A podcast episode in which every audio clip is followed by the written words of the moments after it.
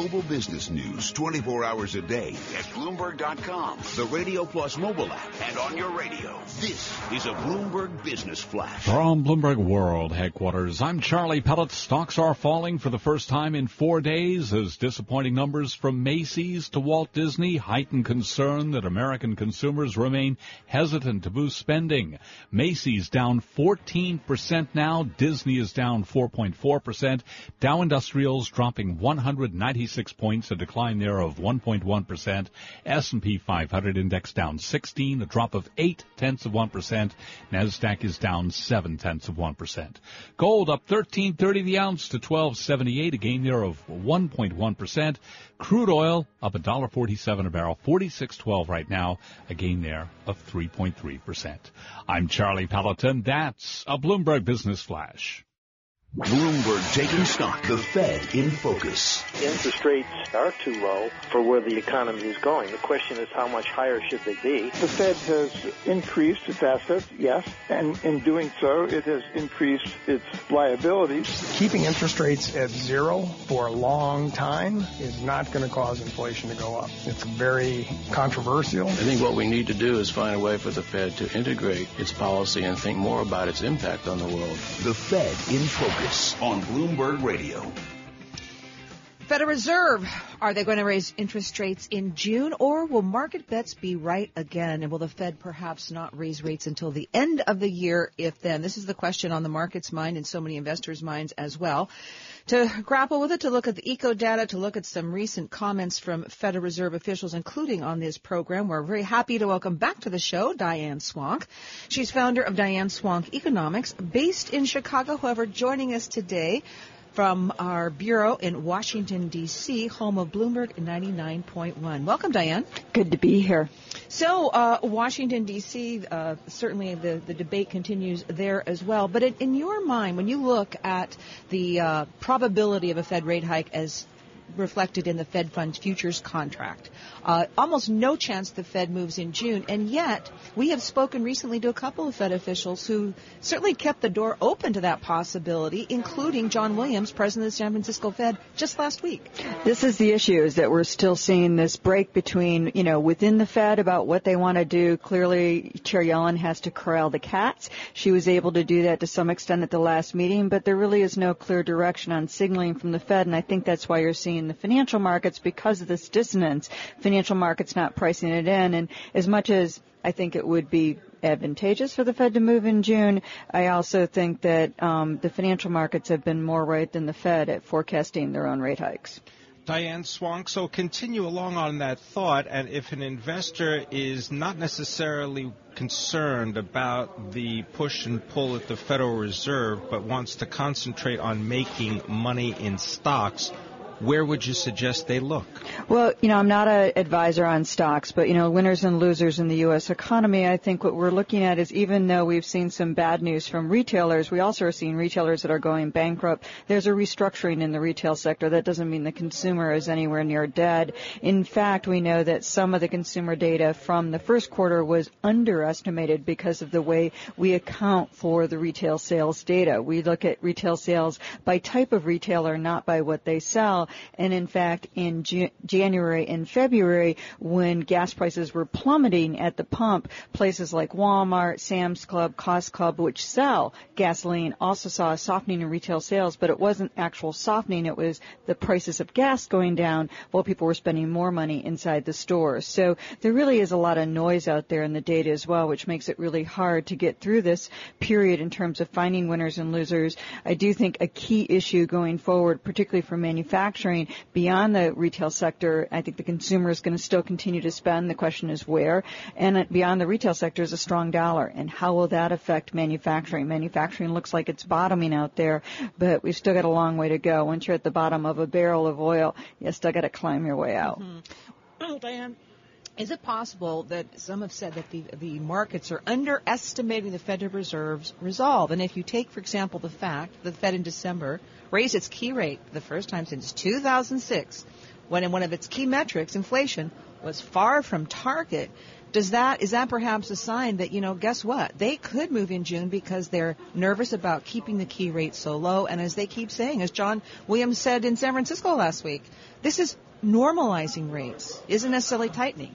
Exactly, and I think that's one of the issues that's still very hard. Our markets operate in black and white. Is the rates going up or the rates going down? That's not necessarily tightening or easing. It's less easy money. And Stan Fischer has gone to great lengths to try to explain this, saying, "Listen, we're trying to um, ease up on the accelerator. We're not hitting the brake." And I think that's a subtlety that's getting lost in translation. Although the Fed's the one doing the translation, so let's let's face it, they're not giving the right message.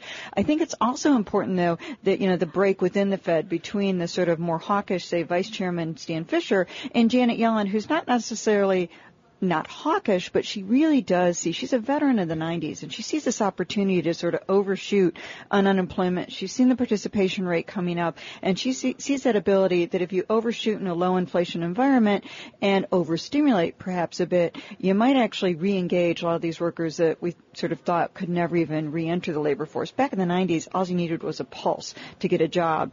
That's something we're far from right now, but to think that you could even get a little bit closer to that is something that I think is enticing to her. Diane, I'm wondering if you have any thoughts about the automobile industry in the United States, and maybe then we'll talk about housing. But automobiles have been important for the economic recovery. Yeah, you know, automobile. I'm from Detroit. I used to be an auto analyst. I grew up in the auto industry. It's like you know, oil in my blood. So you can take the girl out of Detroit. You can't take the Detroit out of the girl. The yes, auto. There's a reason I asked you. I know. Um, Tom Keene's always getting me on the auto industry as well. But you know, I mean, the issue is on autos is what's fueling the sales, and what worries me is the run up in two things right now. Not only subprime lending, which um, the auto industry got a waiver on when they got restructured. They were the ones to continue subprime lending, which helped to support vehicle sales. And we did have really strong vehicle sales snap back in the month of April. But also we're seeing lease sales pick up. And these are many of the problems that got the auto industry into its um, sort of crisis in the first place beyond what was tied to the subprime mortgage crisis up until about 2005. Many people who were up through 2005, a lot of home equity lines of credit were not just going to pay for homes and refinance homes and pay for mortgages. They're also going to pay for cars. And then, of course, car sales collapsed as the equity market and housing collapsed. So I think, I think the auto industry is being a little precarious with how they're juicing sales at the moment. We're going to continue the conversation with Diane Swonk, the founder of Diane Swonk Economics. More on the Federal Reserve and more on what the U.S. economy means for the direction of stock prices and bond yields. That's next on Taking Stock.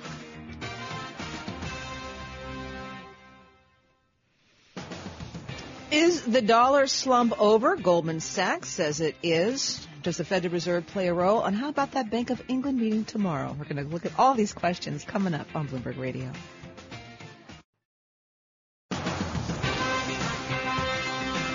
Broadcasting live to New York, Bloomberg 1130. To Washington, D.C., Bloomberg 99.1. To Boston, Bloomberg 1200. To San Francisco, Bloomberg 960. To the country, Sirius XM Channel 119. And around the globe, the Bloomberg Radio Plus app at Bloomberg.com. This is Taking Stock. I'm Kathleen Hays, along with Pimm Fox, the Federal Reserve in focus, along with the Bank of England and the European Central Bank. If central banks run out of bullets, if the economy does falter in the U.S. and globally, we'll be asking Diane Swonk to answer that question and more. Yes, and also coming up, we'll take a look at the impeachment of the president of uh, Brazil, Dilma Rousseff. We've got uh, Raymond Colitt, uh, Bloomberg bureau chief in Brasilia. He'll be joining us later on in the program. But right now, let's go to Charlie Pellett in the Bloomberg newsroom for Bloomberg Business Flash. And I thank you, Pimm Fox. Thank you, Kathleen Hays. the Dow, the S&P, NASDAQ, all declining. We are brought to you by VanEck Vectors ETFs. Expect more from your munis. Target tax exempt income by maturity and credit quality, all with low cost ETFs. Visit vaneck.com slash muni. VanEck. Access the opportunities. Stocks are slipping after the biggest gain in two months as disappointing results from Disney and Macy's raised doubts about the strength of the U.S. consumer. Oil rose after an unexpected drop in inventories. The dollar fell. Crude up $1.51 a barrel, 46.17 now, a gain there of 3.4 percent. Gold up 1270 the ounce, advancing 1% to 1277.50. Billionaire hedge fund manager Paul Singer says gold's best quarter in 30 years, probably just the beginning of a rebound. Bob Iaccino is with Path Trading Partners in Chicago. When you look at the fundamental picture of the Fed losing credibility, global central banks continuing to have that pressure. We saw industrial production in Germany and France disappoint last week, and we're seeing now that in the same period of time from about December 3rd of last year, the dollar index fell about 6.5%. Gold is up almost 22%. So if you expect a couple more percentage points lower, if you expect the Fed's path to be a little more dovish, you can expect another large rise in gold. Fossil Group shares plummeting to the lowest price in more than six years after the watchmaker slashed its full year earnings forecast. Shares now down by 28.9%. The S&P down 15, a drop of 7 tenths of 1%. 232 on Wall Street. Now a look at other news from around the world on Bloomberg Radio. Charlie, thank you. From the Bloomberg Newsroom, I'm Mark Crumpton. House Speaker Paul Ryan says the Republican Party needs to come together to defeat likely Democratic presidential nominee Hillary Clinton in November. To pretend we're unified as a party after coming through a very bruising primary, which just ended like a week ago, um, to pretend we're unified without actually unifying, then we go into the fall at half strength. Speaker Ryan meets with presumptive GOP presidential nominee Donald Trump in Washington tomorrow. FBI Director James Comey is speaking out on the investigation into the private email server account that Hillary Clinton used when she was Secretary of State. Director Comey told reporters, quote, I remain close to that investigation to ensure that it's done well and has the resources it needs, end quote. ABC News reported last week the FBI was seeking to interview Secretary Clinton soon, but a Clinton spokesman says she hasn't received an invitation from the FBI to answer questions. In Italy, the lower chamber of deputies has voted to grant legal recognition to civil unions. The bill passed 369 to 193. The legislation stopped short of authorizing gay marriage, but it's significant because Italy was the last holdout in Western Europe to extend some rights to gay couples. A new right to die bill has been introduced in New York's legislature. It would allow terminally ill patients to request life-ending drugs from a physician. The proposal would require two doctors to certify that the patient's illness is in fact terminal. Global news 24 hours a day powered by our 2,400 journalists in more than 150 news bureaus around the world. From the Bloomberg Newsroom, I'm Mark Crumpton. Charlie? And we thank you. And again, recapping a move lower for U.S. equities right now, the S&P down 15 points to 2069, a drop of 7 tenths of 1%. 10 year up 930 seconds, the yield there 1.72%. I'm Charlie Pelleton. That's a Bloomberg Business Flash. The Fed in Focus on Taking Stock is brought to you by Commonwealth Financial Network. When it's time to change the conversation, talk with a broker dealer RIA that's ready to listen. Call 866-462-3638 or visit commonwealth.com to learn more. This is Taking Stock, the Fed in Focus on Bloomberg Radio. Joining us now is Diane Swonk, founder of Diane Swonk Economics. Uh, Diane, just to continue uh, the conversation, I know that we were talking about the automobile industry. Tell us your thoughts about the housing industry in the United States. You know, this is really an interesting area where we've got prices going up very rapidly because demand is outstripping supply in what's still a tepid overall market.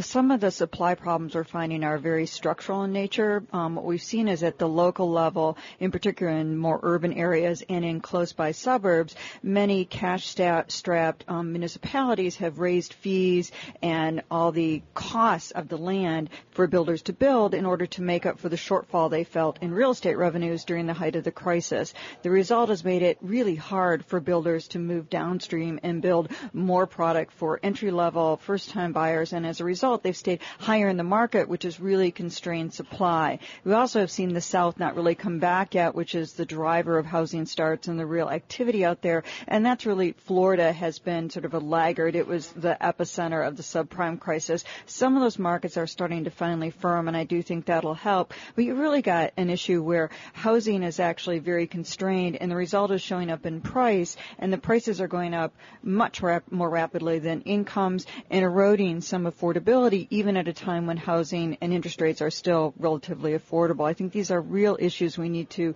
sort of look at because that housing price price appreciation is also going to show up in some of the um, measurements of inflation as well.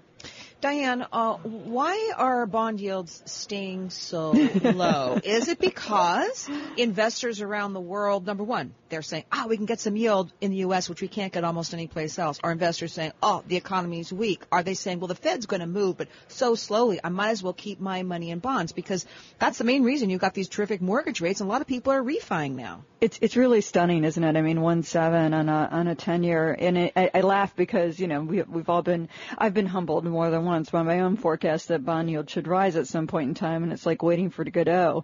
Um, I think all of the above is really important. You know, the seek for yield, the U.S. is a safe return, and if you don't think inflation is high, and think about you know in other countries where you've got inflation much lower than the U.S. and the risk of deflation still there, it looks pretty good to get one seven on the ten year. So I think all of these factors are coming into play. I also think there really, you know, there is a sort of reluctance to believe the Fed will raise rates, and that's because the Fed is not been consistent in their message. There really is a credibility issue here. There's a communication issue here, and you know that's sort of a residual of the transparency that we saw come under Ben Bernanke. He really felt that everyone should see the spectrum of debate, and instead, you know, we see the sausage getting made, and we don't really like the blood and everything that goes with it. Diane, who is going to take the loss on bonds? Uh, you mentioned the 10 year, right? Now at 1.72. Now, if you were to buy that, or if you're in an institution and you're going to buy it to trade it, someone's going to have to be on the other side of the trade when you finally sell it. Is everyone going to rush to the exit at the same time, and we're going to have a bond collapse? Um, well, you know, who knows? I mean, that we do tend to have big movements in bonds. My biggest concern about the bond market is actually, depending on what happens in November, we we are really underpricing political risk out there, and that could be a turning point um, as we finally we're not pricing in political risk or policy risk because there's still many so so many uncertainties out there, and the so market. you think bond prices could rally? Uh, I actually think they could go. the, They could go the other direction. Um, but if you have political risk, wouldn't people buy U.S. Treasuries?